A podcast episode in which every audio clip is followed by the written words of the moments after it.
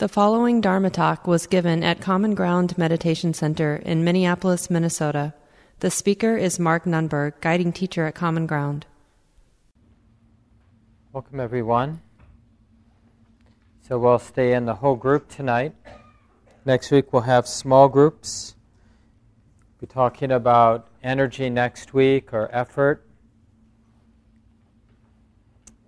But uh, some of the things that I covered in the guided sit tonight, and I'll be talking about. Maybe you have some comments as I'm sharing tonight as well about this topic of investigation. Really, one of the most important things to get a direct, intuitive sense of what the Buddha means by investigation. And um, I mentioned last week you know, there's different ways to hold and understand this general teaching on these skillful factors, the seven factors of awakening. And one way that Sayadaw U Tejaniya that I mentioned last week holds it is really all we're doing are the first three. As a person, as a practitioner, we have the intention to be mindful. That wonderful quote. An intention so persevering, it's, it becomes a kind of love. Right? Like the devotion to be present, to remember, oh, it's like this. And with some continuity, the mind realizes I can learn something here. I can investigate now that we've sort of opened the door with a continuity of mindfulness something dawns on the mind, there are things to see, to learn, to understand unfolding here. Basically, like the initial wisdom is being able to discern the difference between a mind that's unfolding in an unskillful way, things are getting tighter, due, due probably to the mind getting attached, taking something personally, and then that direct and immediate experience of things getting tighter, constricted in the body mind, and observing at other times in this continuity of awareness things opening up, lightening up, freeing up. Right? So that that is the basic fruit. Now that's so energizing to the mind to begin to understand how it all works, how suffering comes to be, excuse me, and how release from that same suffering, how that comes to be. and then everything, all the other factors really flow. This is just one way to think about it or hold it or to see it. So, with that persevering energy, because the mind sees how relevant it is to see what is skillful and what is unskillful, supporting causes for release, seeing the supporting causes for getting tight. Because that's so energizing, joy arises. So I covered this last week. The sort of uh, linear development of the factors. And you see this in the sutta, the discourse on, the mi- on mindfulness of breathing. Toward the end of that discourse, the Buddha explains this linear, natural um, development of the factors, how one feeds the other. Joy, leads to tranquility. Tranquility supports greater stillness. Greater stillness of mind reveals a way of being equanimous with what's coming and going. And then, of course, that feeds right back. That equanimity really allows that more continuous mindfulness, which supports, right? It's not so much that I investigate the practice, but with that continuity of awareness, in a way, the knowing the mind can really rest in the knowing, and then the conditional nature reveals itself to the mind. I'm not investigating the conditional nature, like how the mind gets into constricted, heavy places, or how the mind releases that contraction, but it's all acting itself out in the space of awareness. We see the drama, what normally feels like a very personal drama. I'm getting all wrapped up in this worry I have, or I'm really feeling a more expansive love, the safety of this expansive love or this expansive presence that just is allowing things to come and go. But it's more like we see that sometimes it's twisted steel and sometimes it's a vast, open space where things are moving but there's no friction anywhere in the system. And the mind, the wisdom, the investigating mind is sort of just observing. Oh, yeah, when it's like this, things appear to be tight. And when it's like this, everything seems to be wide open and free and no problem anywhere. And to really see, like, how those things play out. And the problem was always when the mind takes this activity personally. Right? This is the distilling of wisdom and it's really just with these first three qualities, especially. Now, what we're going to, after tonight, so in the preceding week, weeks, in the future weeks, we'll, the meditation we'll do is more of a, a resolve kind of practice where we'll make the intention, make the resolve to notice all the factors. And basically, learning how to identify, how to recognize these different factors in the mind. And we'll do it in a linear way, although you don't always have to do it that way. So you can even begin that way, uh, you know, in your home practice in the days ahead. You don't have to wait until next week's guided meditation. It's really okay to explore that. But what I'd encourage you more to do for you know your sits is to continue doing what we're doing, have been doing, which is that sustained present moment awareness. And really sensing that space that can open up when the mind, the knowing mind, becomes less dependent on its own constructions. Now, this gets really subtle. You might think your mind is not dependent on its mental constructions of you know, thought or mental image. But one thing I see all the time, I, am assuming it's the same for everybody, it's just a question of whether it's noticed, is the mind, the conceptualizing mind, is mapping out what it thinks is happening. And it has sort of a visual presence in the mind. And so we have to recognize that conceptualization, even if it's in the form of an image, a mental image, as opposed to the mind talking to itself, which is a little grosser and easier to catch. You know, when you hear your mind chattering or telling itself to do something or telling itself what it is that you're seeing or experiencing. But there can be these sort of uh, maps, uh, mental maps, even you know, with a if you train your mind, you can even see them in a sense. Now, you don't have to get rid of them, you just have to realize that's just something being known, it's just something being seen. it isn't reality. See, when we're unaware, the mind gets dependent on it.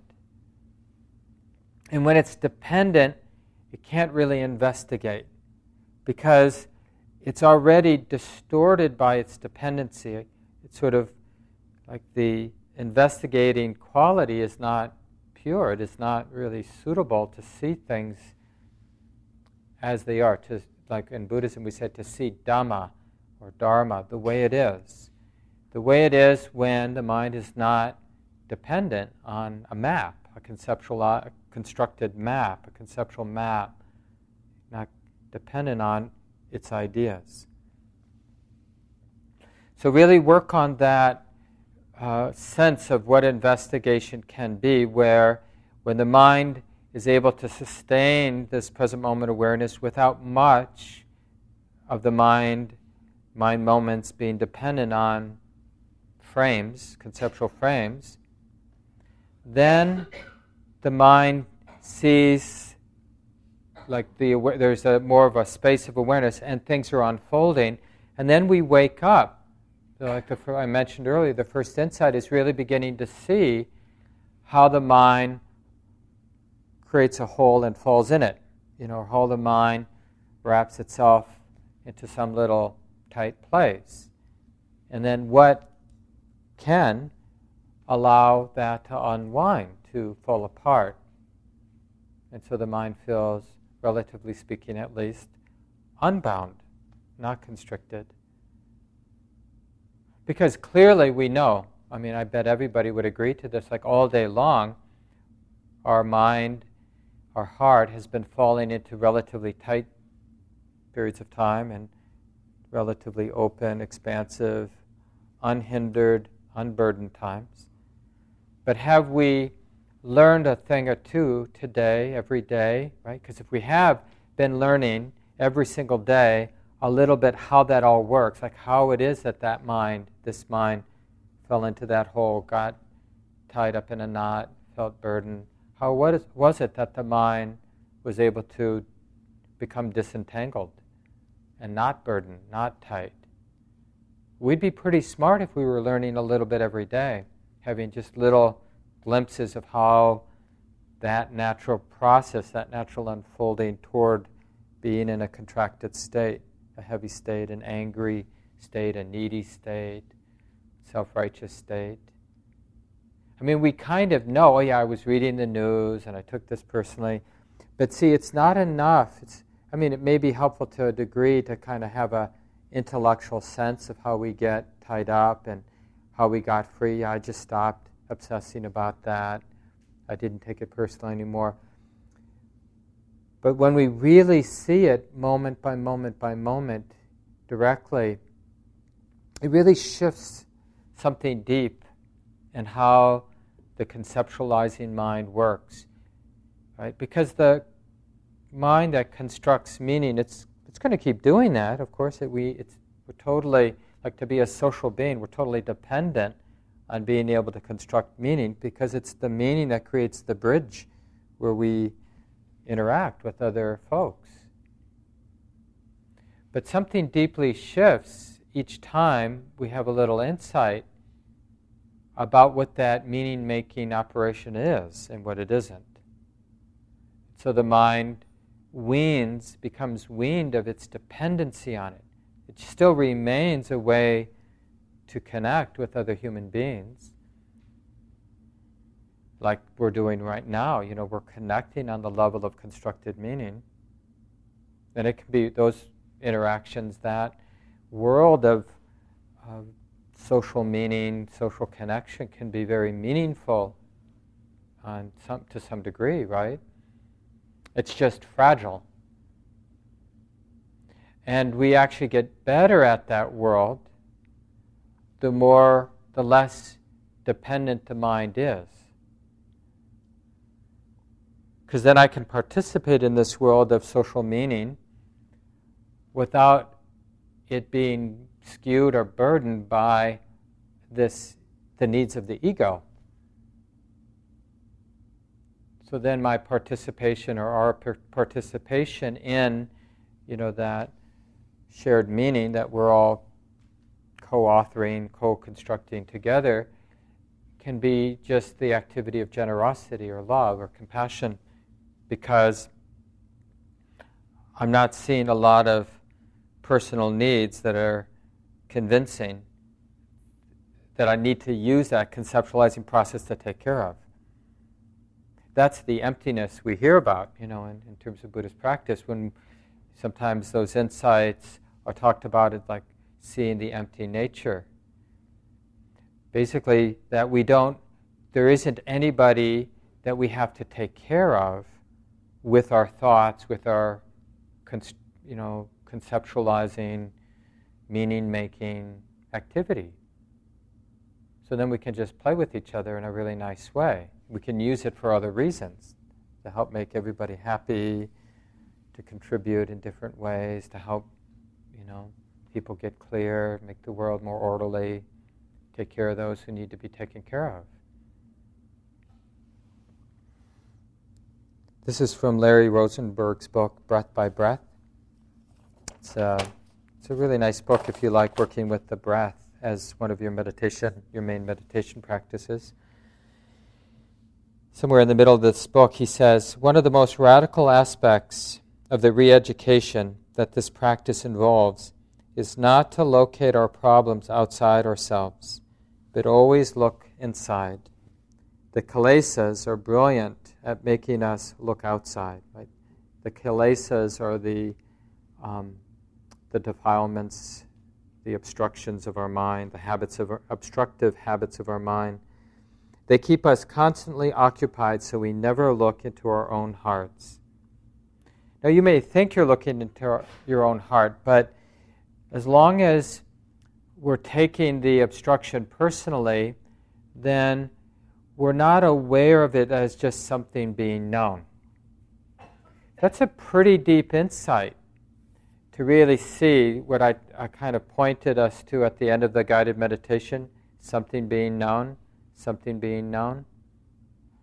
It really means like to, for that insight to arise in a deep way, it means the mind for a period of time is not uh, disturbed by the hindrances, by it's not sort of wavering, the continuity of awareness isn't wavering. Because we, in a sense, the mind really has to rest in that space of knowing and can really see that actually something being known like as a concept that describes, that clearly is in alignment with the underlying reality, that's a really good description. So, some of you know, like, there's different maps that arose hundreds of years after the time of the Buddha that mapped out in a very specific, systematic way the progress of insight, like how a mind wakes up. And for most people, it's way too detailed and even obsessively systematic. But even though it's imperfect in the sense of mapping everybody's mind out, in a general sense, it's very useful. And the first insight in this progress of insight is this recognition, right? That investigation reveals that in its essence, in its essence, everything we've ever experienced or will experience is something's being known. So there are two things that we can actually separate, in a sense, by looking at the present moment from different angles, we'll see it's something, right, the object, or it's being some, the something is being known, right? So we can highlight the knowing aspect of the present moment, something's being known, or the something that is being known. So it's like, you know, what do you emphasize? And because we're mostly object obsessed, then initially in our training we really emphasize is being known. It's like, just use a louder voice. So, breathing in is being known. breathing out is being known, you know. Greed is being known. So it doesn't matter that it's greed, but that it's something being known is what's relevant. And it kind of can crack this very deep habit of being object obsessed. And that really, uh, you know, this is like the basis of delusion. And when you look at your thinking, when you observe your thinking, and even the, the sort of conceptualizing that's really a bit more expressed as an image or a map, a, a conceptual map, that are, like I mentioned earlier, harder to catch, it's always about the objects of experience. It, the mind, that, that conceptualizing mind, will objectify everything even awareness, even mindfulness, even liberation, right? It objectifies it as something. So when we instead, like in terms of the investigation aspect, are realizing the something is being known, the more we emphasize the being known, it, the mind begins to intuit, let's just say, the other half of reality. So one half of reality is there's a something, and the other half of reality, it's being known. And like I said, they're always together, right? There's no something unless it's being known, and there's no sense of knowing unless there's a something that's being known. Like, what's knowing without an object? We know there's knowing because objects are being known. I don't think we'd know knowing if there weren't objects being known. So I'm not trying to make them different, these two things. But the more we train our mind to recognize the knowing, the awareness piece, the mind senses the uh, sort of uh, like all three of the three characteristics, which normally, this is what we talk about as insight deepens. We see the ephemeral nature, the anicca is the Pali word, the changing, ephemeral, changing nature. And again, we all kind of know this. Like we can construct the idea, yeah, that makes sense. The world is changing. I'm not a teenager anymore. You know, I'm not even in my 40s anymore, and it won't be long before I won't even be in my 50s anymore. So we, we kind of get that, but on this level, when we start to see the knowing factor of present moment experience, when we really intuit it's just something being known, the ephemeral nature becomes very apparent to the mind. And the impersonal nature becomes very apparent to the mind. And the unsatisfactory nature of objects of experience become becomes very clear to the mind. Because they're so ephemeral, because things are so impersonal, because there's really no ground, why would the mind look to objects for security, for meaning, for anything? But from our normal, ordinary point of view, we look forward to objects. Popcorn when you go home, or a warm bed, or a hug, or playing with your cat or dog or you know some entertainment. We're very right? I mean we need to really get this. So it's a deep habit to break and this is why there's this emphasis on investigation so again just to map out the, the course of investigation so initially most of what investigation is about is just seeing what's supporting the continuity of awareness and what's getting in the way. Because you can't really do deeper investigation unless there's some continuity of awareness. So, this is just the level of the hindrances. Like, what's obstructing the continuity of awareness? What's supporting it? And we're just sort of, oh, I'm, I keep thinking about that thing. You know, and so we investigate. And this is on a very surface level. Like, why do I keep thinking about that? Oh, there's some pain. You know, that interaction, as I remember it, is related to this ache in my heart. Well, honey, can you feel that ache? Yeah, I can feel that ache. Can you accept it completely, 100%? Well, it's not easy, but okay. Yeah, okay. So, do you still need to think about that stuff now that you've accepted the ouch? No, I don't. Because the whole point of me thinking, obsessing about it, was I didn't want to feel what I was feeling. But now that I was willing to feel what I'm feeling, I've taken care of that obstacle to the continuity of awareness. Right? So sometimes we have to sort of process the emotional business that's swirling, moving in the body and the mind. We have to sort of, okay. And it's like, you know, hand to hand combat. if you like the martial imagery. You know, we're, we got to get in there. It's a very active practice, is sort of wondering, like, why can't the mind just be continuously aware?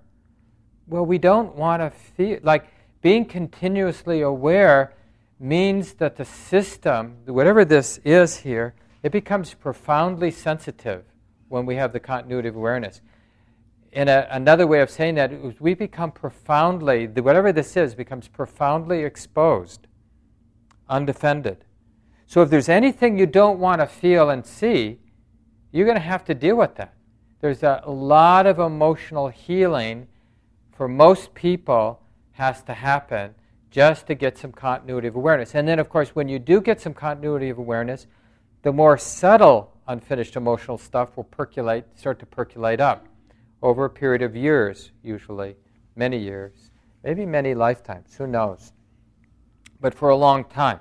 But that's okay, because once you're through the crust, you'll have times when there is continuity of awareness, and then times when a lot of emotional stuff is coming up. And it will take you sometimes months of real sincere practice to just even have a sense that, oh, I have to go back to, to beginning.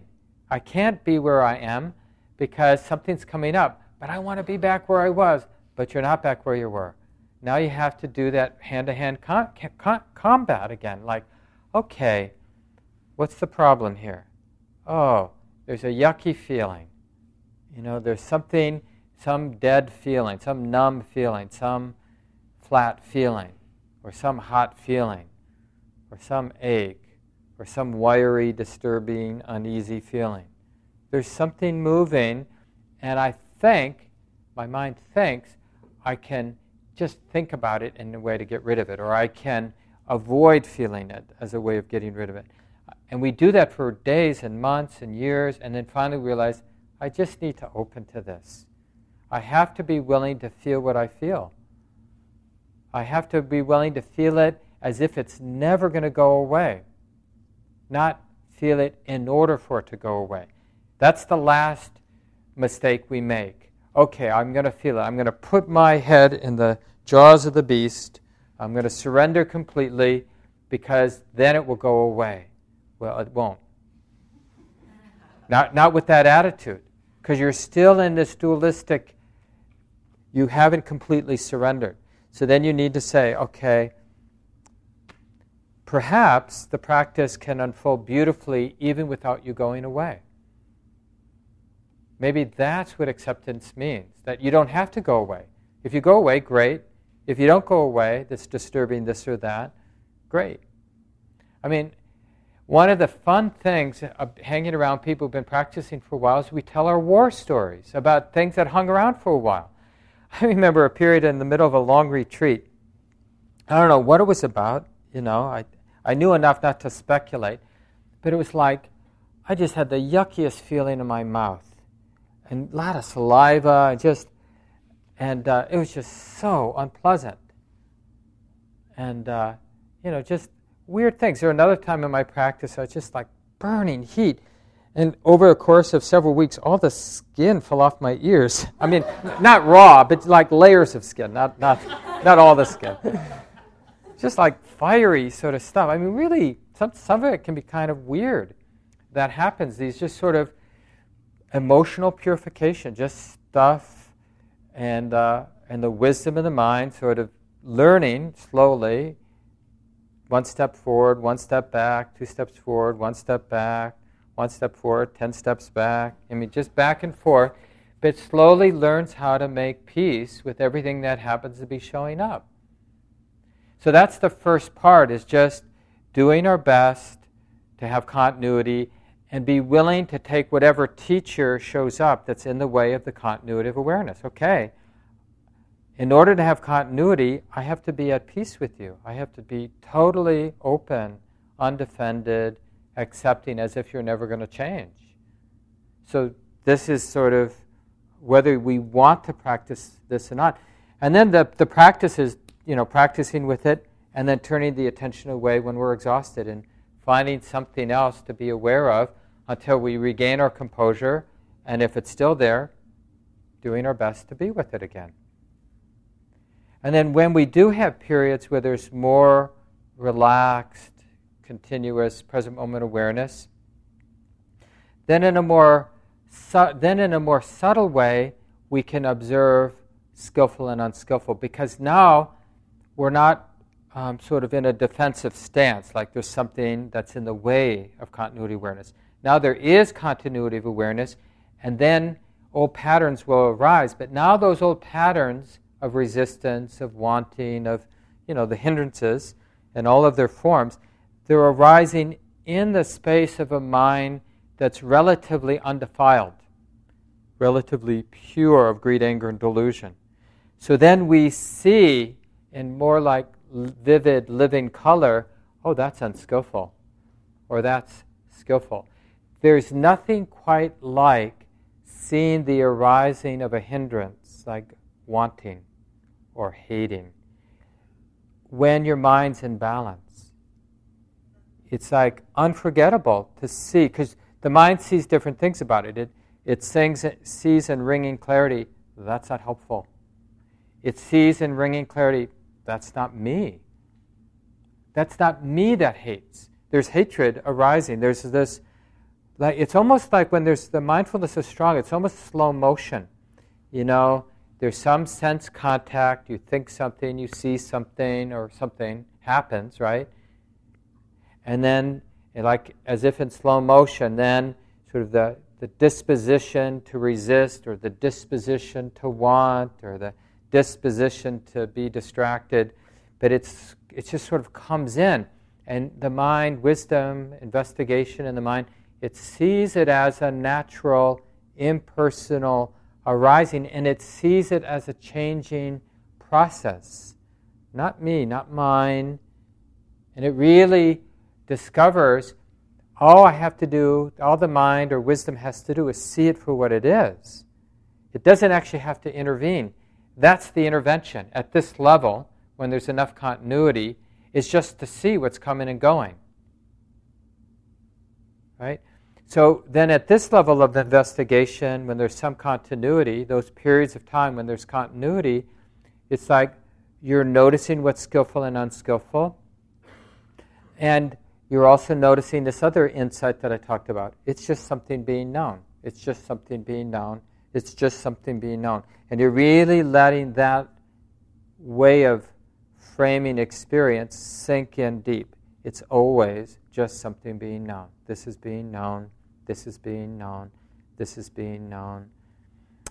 It seems like, oh, what could be more boring than that? But when the mind is settled, it's, it's shocking. It's really shocking. It's just this being known.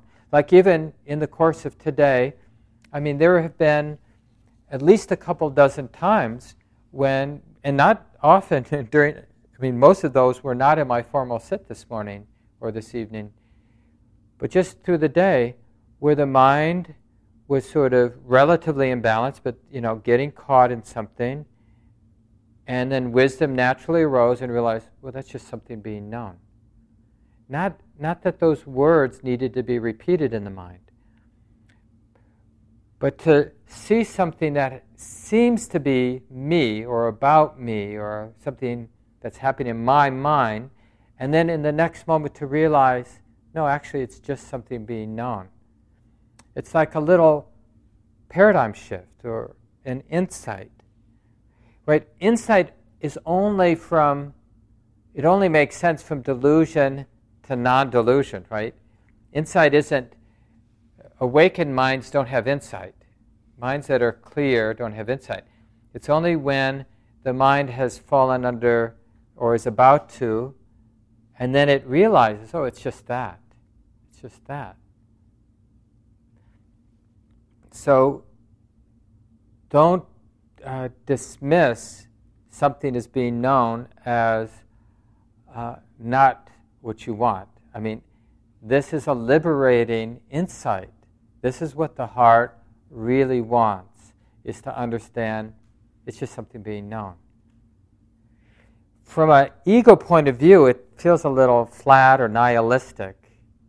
What does that give me? This is being known. I don't get it.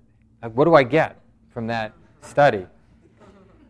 But what the heart realizes is that, that when that understanding, in moments when that understanding matures, there's no problem.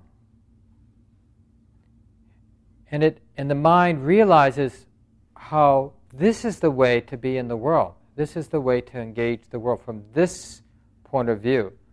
Because that mind, that heart, is not afraid of anything and is not in need of anything and is happy, not afraid of participating in the messiness of the world.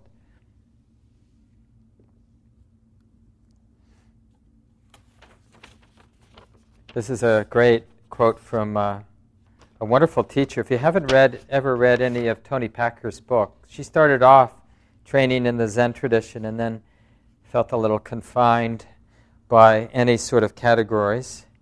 Um, I think she allowed people to call her an awareness teacher, but she didn't even like that that much. Anyway, this is from her book, The Light of Discovery. She asks herself in this passage, she asks herself this question What is this work? The essence is to come upon a profound kind of listening and openness that reveals the intense power and momentum of our human conditioning how we are caught up and attached to ideas about ourselves and each other, how violently we defend these ideas, not just individually but collectively, and how this defense keeps us isolated from each other and from ourselves. The other aspect of this listening is to come upon an inner, outer silence, stillness, spaciousness, in which there is no sense of separation or limitation outside or inside.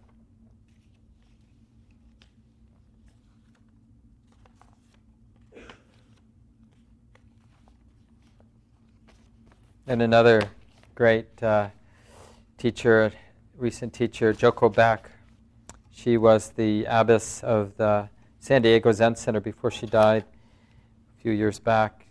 This is from her book, Everyday Zen. Our interest in reality is extremely low. Right? Our non she's talking about non conceptual reality. Our interest in reality is extremely low. No, we want to think, we want to worry through all of our preoccupations. We want to figure life out. And so before we know it, we've forgotten all about this moment and we've drifted off into thinking about something our boyfriend, our girlfriend, our child, our boss, our current fear. Off we go. There's nothing sinful about such fantasizing except that when we're lost in that, we've lost something else. We're lost in thought. When we're lost in thought, we're dreaming. What we ha- I'm sorry. When we're lost in thought, when we're dreaming, what have we lost? We've lost reality. Our life has escaped us. So the real essence of investigation is to move toward a non conceptual connecting with what's here, what's now. To break that spell. I don't know, maybe some of you read um, Santi article that I sent out a couple weeks ago, and he quotes Charles Tart that consent, what, what was consensus? What was the line? I wrote it down here.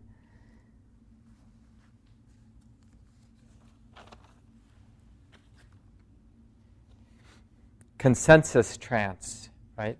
As a, you know, a phrase pointing to these, you know, meanings that we co create together, and then they become like a trance. We don't even, we're completely unaware of the mind's dependence, fixation, holding to these consensus trance about who we are, about what this is.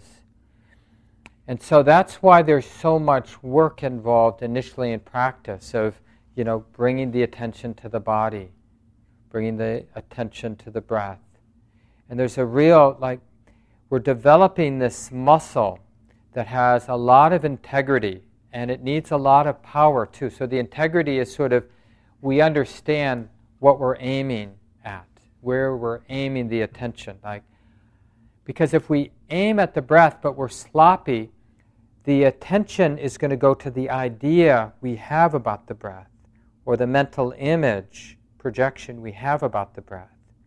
So we really need to know what we're aiming at. And it's a, there's going to be a lot of friction because there's so much force of habit that wants to deflect the attention to where it has almost always gone, to our thoughts about whatever it is that's happening in the moment. That's the easiest thing for the mind, the attention rather, to go to, is our thoughts about things. And so, if you haven't caught this yet, it's just because you're not paying attention, probably. But most of our time practicing and thinking about practice, right, it's our attention isn't going to what we call dharma or dhamma, the way it is, the non conceptual reality. It's going to our thoughts about practice, the thoughts about Buddhism, our thoughts about what we'll get if we practice sincerely we're thinking about practicing. And the more we realize that, like these are these very disconcerting but useful moments, especially in the middle of longer retreats, where it just dawns on the mind how much time on retreat, let alone like in daily life, is being spent not here and now. It's like that's a sign you're beginning to wake up when you realize how much time, how much mental energy is in the, you know, the papancha, the proliferation, thoughts leading to more thoughts, leading to more thoughts, leading to more thoughts.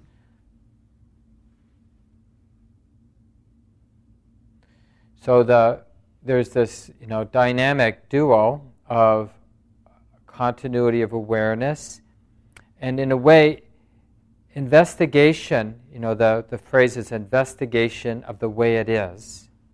This is the second factor of awakening. And obviously, there's no investigation of the way it is without the continuity of mindfulness, which is the first factor. And then the piece that investigation brings in is that aiming, right?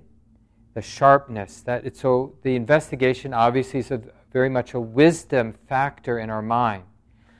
And we get the sharpness to some degree from study. Like we study what the Buddha said or what other wise people have said, and they're saying they're doing their best to tell us how to aim the attention. What's worthy of attention? What isn't that worthy of attention? Because there's like all these, you know, flashing neon lights in our mind and body. Look at me, look at me. But we want to, you know, it's both what we pay attention to and how we pay attention. Like, what's the frame? What's the way we're going to understand what the mind is doing? So that's why it's useful to hear talks about practice. I mean, there's sort of two approaches, just to sort of, you know, one approach is just to send somebody out into the woods and to be alone. And, uh, and you kind of figure it out. Like if you don't have any duties and responsibilities, and, and all the teacher is doing is just, you know, just stay away from people, stay away from duties and responsibilities, come out of the woods once a day, get a meal, go back into the woods, you know. And, and when you're at the point of knocking your head against the tree or the rock, really frustrated, then come ask me questions. Like, why is this so hard? And then the teacher will give them just a little bit of instruction. Now, here in the West, and, and so that's one end of the spectrum. Here in the West, we tend to be more at this other end. And really, I, don't, I think you could argue that any place along the spectrum might be skillful for you. So some of you may need to be at this end where study, you, you only want just enough information so you can get frustrated and, and then come out and ask a very sincere question. You know, something like, why does it hurt so much to be me? Right? And then some wise person will give you a little bit more to go on, and you work with that until you start, why does it still hurt so much to be me? And then the person, the teacher will give you a little bit more. But over here, we do a lot of work kind of on an intellectual level, sort of understanding the whole scope of the practice and really getting basically building a whole new vocabulary that then, with enough study, intellectual study, and some practice, starts to come online.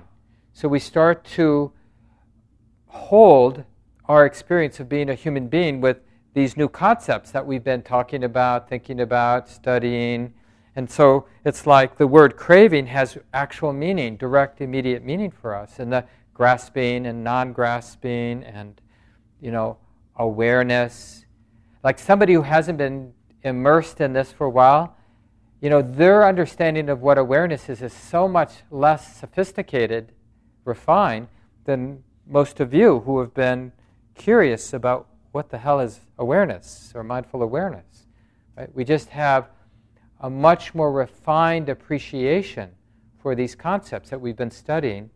Right? And the key here is there's got to be some grounding of the study with a direct practice of reality, of your direct, immediate um, experience as a human being. The mind, this being known, the mind is knowing.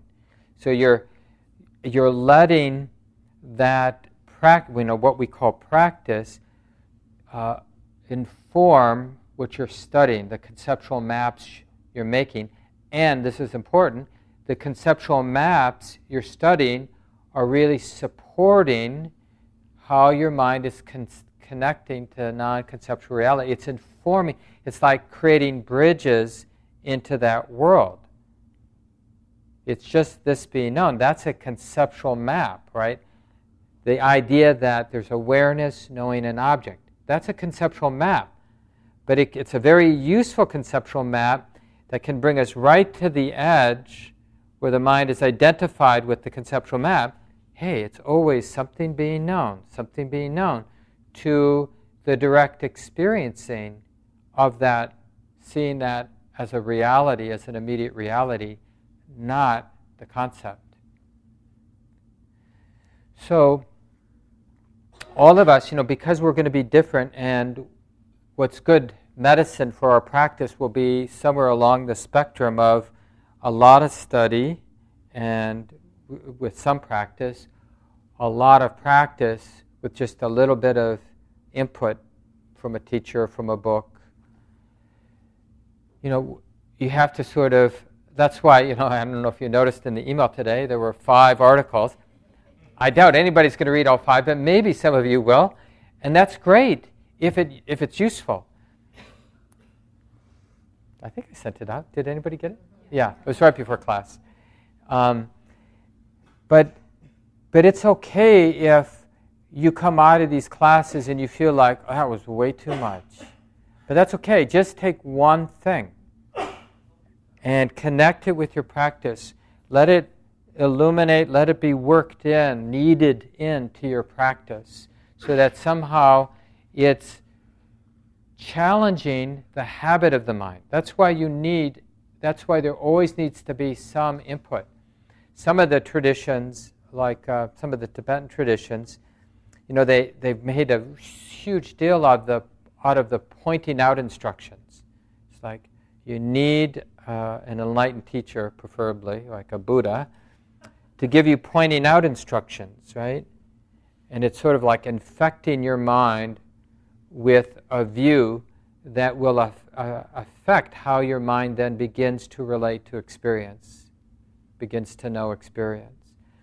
So there's, these are these interventions or these inputs that we need. Because if there's no input, chances are, even if you're fortunate enough to be able to live in a secluded place with no duties and responsibilities, not overwhelmed by ill health or mosquitoes or other creepy crawlers, right? And you're in a relatively tranquil setting where the natural curiosity of the mind about the mind can sort of express itself, you're still likely just to spin in circles for a long, long, long time, right? Unless, you know, somehow your mind is exceptionally creative, or there was already a seed planted.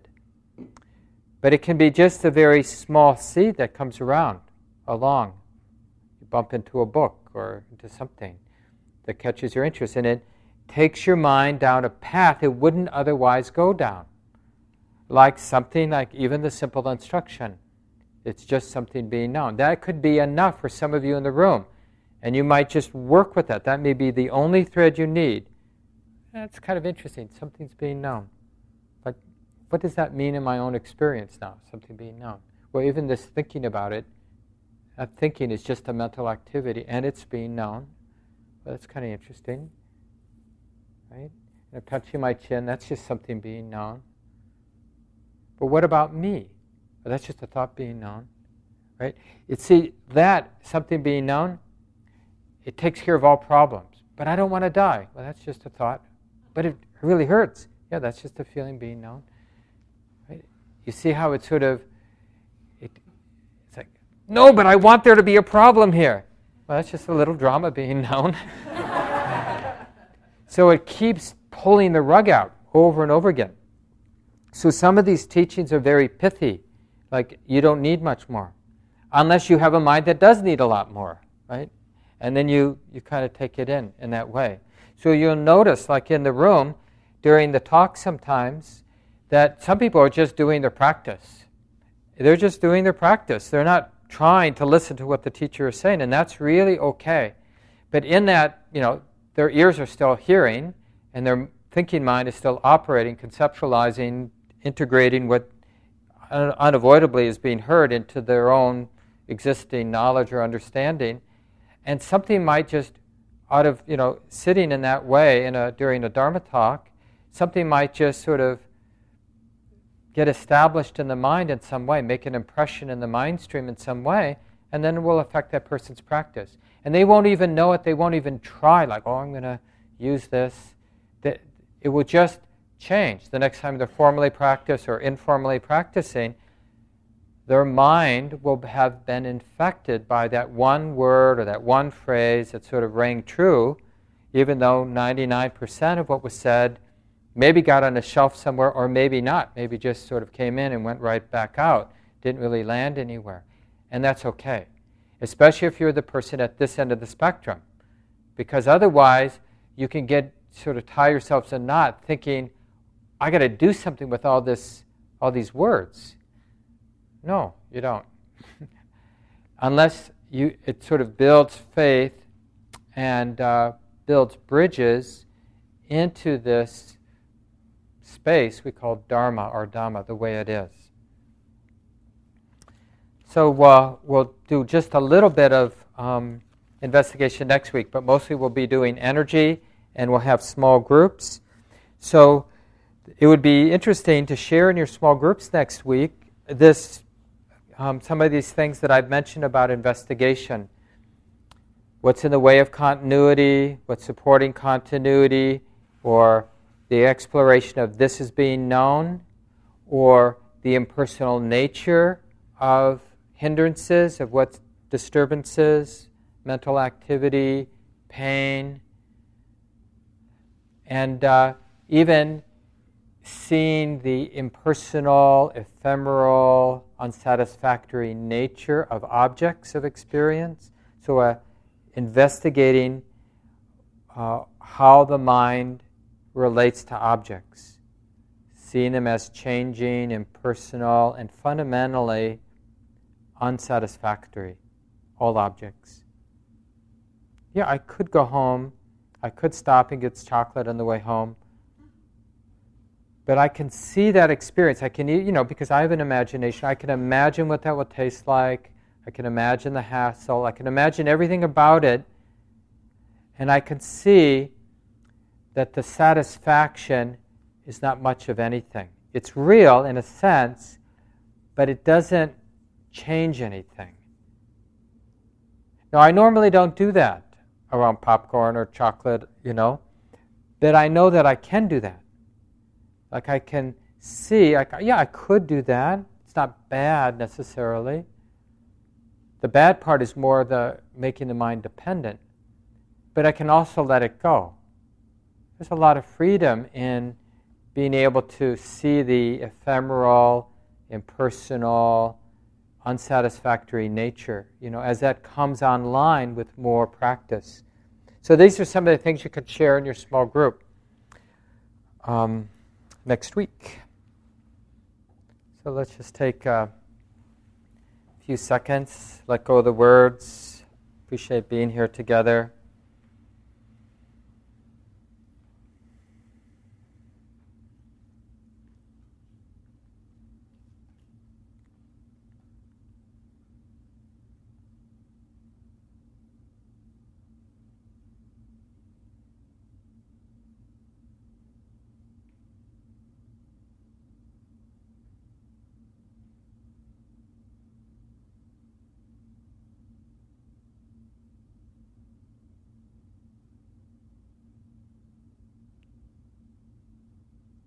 Curious about the underlying nature of what's arising here, arising and passing.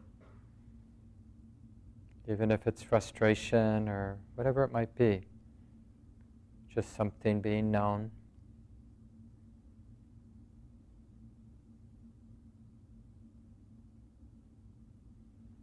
And appreciating that this capacity we have to be curious about the mind, about experience.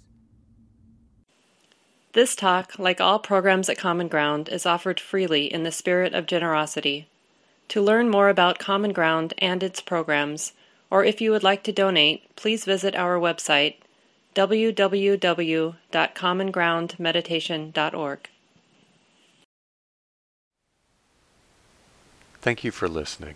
To learn how you can support the teachers and Dharma Seed, please visit dharmaseed.org slash donate.